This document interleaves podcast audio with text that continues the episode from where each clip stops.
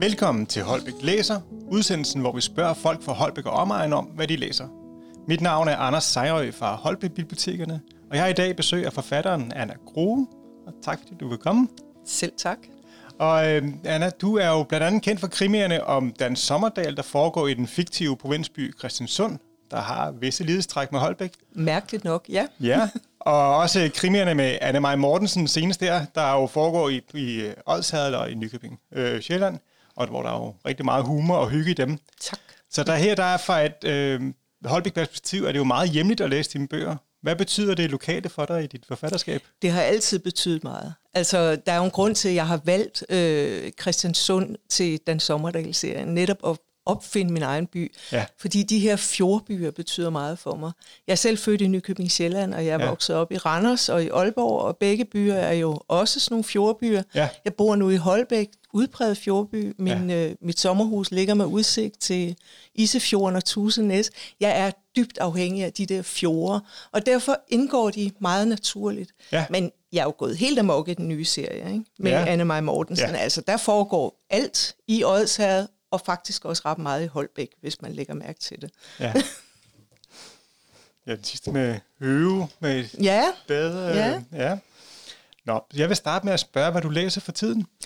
jeg, er lige, jeg har lige vendt sidste side i Alex Schulmans øh, Overleverne, som er en forholdsvis lille og hurtigt læst roman, men helt vildt, øh, hvad hedder det, øh, originalt opbygget. Ja, Den har et nutidsspor, som bevæger sig fremad, og et datidsspor, som bevæger sig bagud. Jeg ved godt, det synes jeg lyder enormt mærkeligt, men det er logisk, og de mødes jo selvfølgelig i selve klimaks til sidst. Det Ja. handler om tre brødre, der skal sprede deres mors aske, som hun ja. har, har ønsket sig, og så går det op for en langsomt, at der er en meget, meget dramatisk historie bag det her. Den er virkelig god. Så det er også en anbefaling. Er bestemt en anbefaling. sige, ja.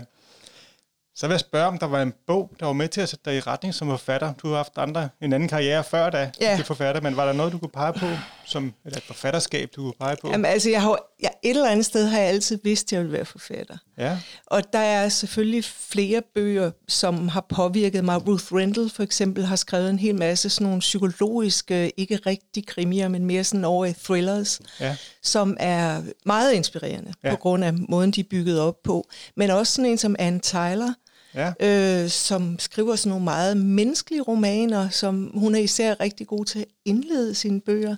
Øhm, og det er noget, jeg har meget respekt for, måden man kommer ind i et univers på.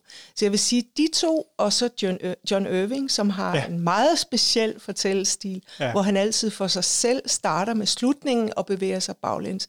Det er, det er, det er meget inspirerende at se Ja. ja. andre struktur, og Ja. ja. det, det er virkelig struktur, jeg går op i. Og lidt i den kategori, så vil jeg spørge, om der er en bog, som du kunne anbefale øh, øh, til nogen, der gerne vil være forfatter. Mm, der er to. Den helt normale og øh, næsten trivielle og anbefale, det er Stephen Kings On Writing. Og jeg tror, den hedder Om at skrive på dansk. Jeg er ikke helt sikker. Ja.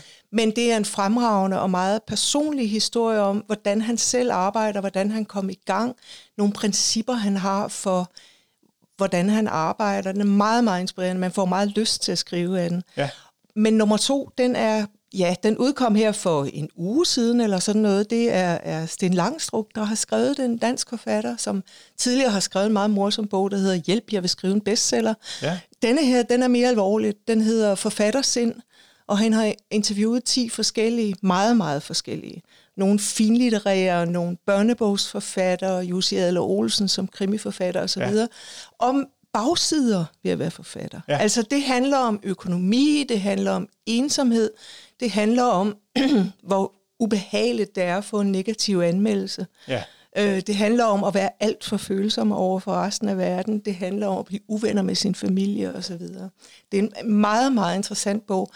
Der er nogen, der synes, den er deprimerende. Det synes jeg ikke. Jeg synes tværtimod, den for en, der gerne vil være forfatter, Ja. Altså, hvis man vil skrive en bog, så skal den nok blive skrevet, hvis den Ja. virkelig ligger og rumler inde i Ja. en. Men det er rart at være forberedt på, at man ikke er alene. Man, det er ikke kun dig, der har kuk i bøtten, selvom du har det svært med visse sider af det ja. her.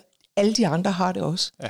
uanset om de tjener millioner som Jussi, eller de sidder som en helt ukendt romanceforfatter på Lolland, Ja. så er det mange af de samme problemer, og mange af de samme forfængeligheder og sorger, man har, men også mange af de samme glæder. Spændende. Det er, det er Ja. virkelig spændende. Ja. Er der en bog, du kan prale af at have læst? Eventuelt en bog, du har læst, læst for at imponere nogle andre, eller Ja, det var mest for at imponere mig selv, må jeg Ja. Og jeg siger jo den, de alle sammen siger, fordi det er selvfølgelig Ulysses af Ja. ja. James Joyce. Ja.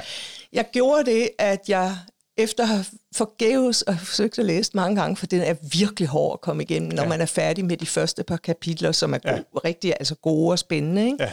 Jeg tvang mig igennem den. I, I småbider, men jeg gjorde det på dansk. Ja. Og så tænkte jeg, okay, nu tager jeg den dybe vejrtrækning, og så tager jeg den sgu på engelsk. Ja. ja.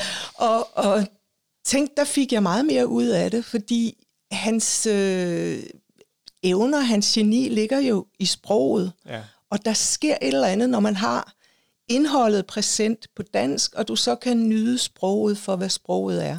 Og når vi taler om struktur, så er han jo den, der går allerlængst ud af dem alle sammen. Ikke? Så det viste sig, at det jeg i virkeligheden læste for at bevise over for mig selv, at det kan jeg godt, den sværeste bog i verden. ja. Øhm, det gik hen og blev noget, jeg faktisk havde et udbytte af, og det havde jeg nok ikke lige ventet. Det var godt. Så ja, Ja. det var faktisk lidt fedt, men altså, det er ikke en bog, jeg går og anbefaler. Nej, Den er ikke for alle. Det er det er den virkelig. det er Mount Everest at bestige. Det er det. Ja.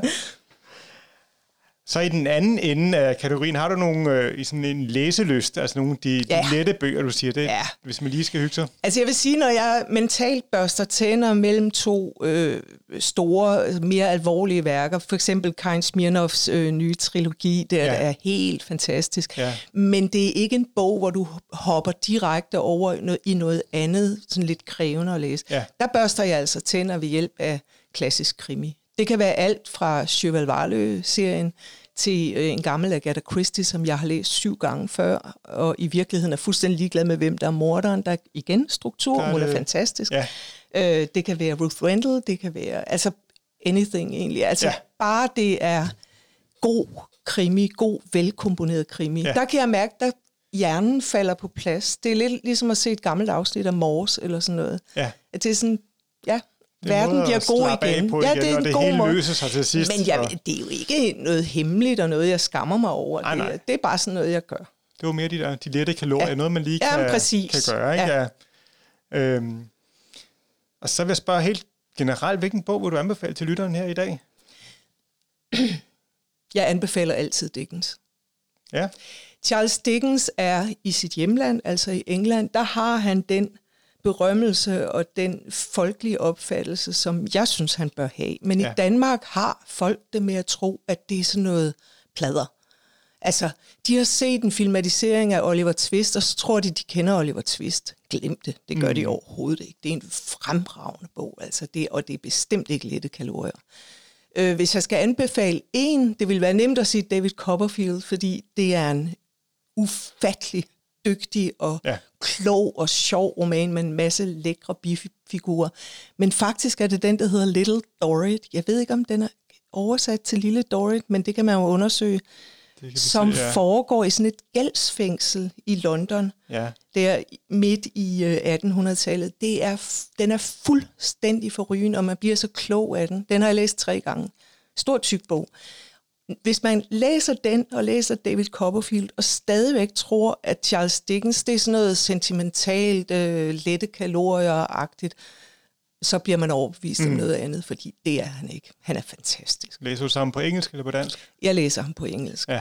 Men det sjove er, at for eksempel forfattere som John Irving, som jeg beundrer vildt, Ja. og Salman Rushdie, Ja. de bygger hele deres forfatterskab på Charles Dickens. Altså, de, de nævner ham altid. Altså, så hvis, hvis man slår ørerne lidt ud og lytter til forfatterne, de store, Franzen, Jonathan Ja. Franzen ja. elsker ham, øhm, så vil man forstå, at det ikke er det rene pjat. Men siger du til en dansker, en ganske almindelig, velbelæst dansker, at du elsker Charles Dickens, så begynder de snak, straks at snakke om Oliver Twist og hvor sentimental den er, og glem det. Ja. Ja. Altså, det er ikke det, det handler om. Der er noget at gå i gang med der. Det er der Ja. ja. virkelig.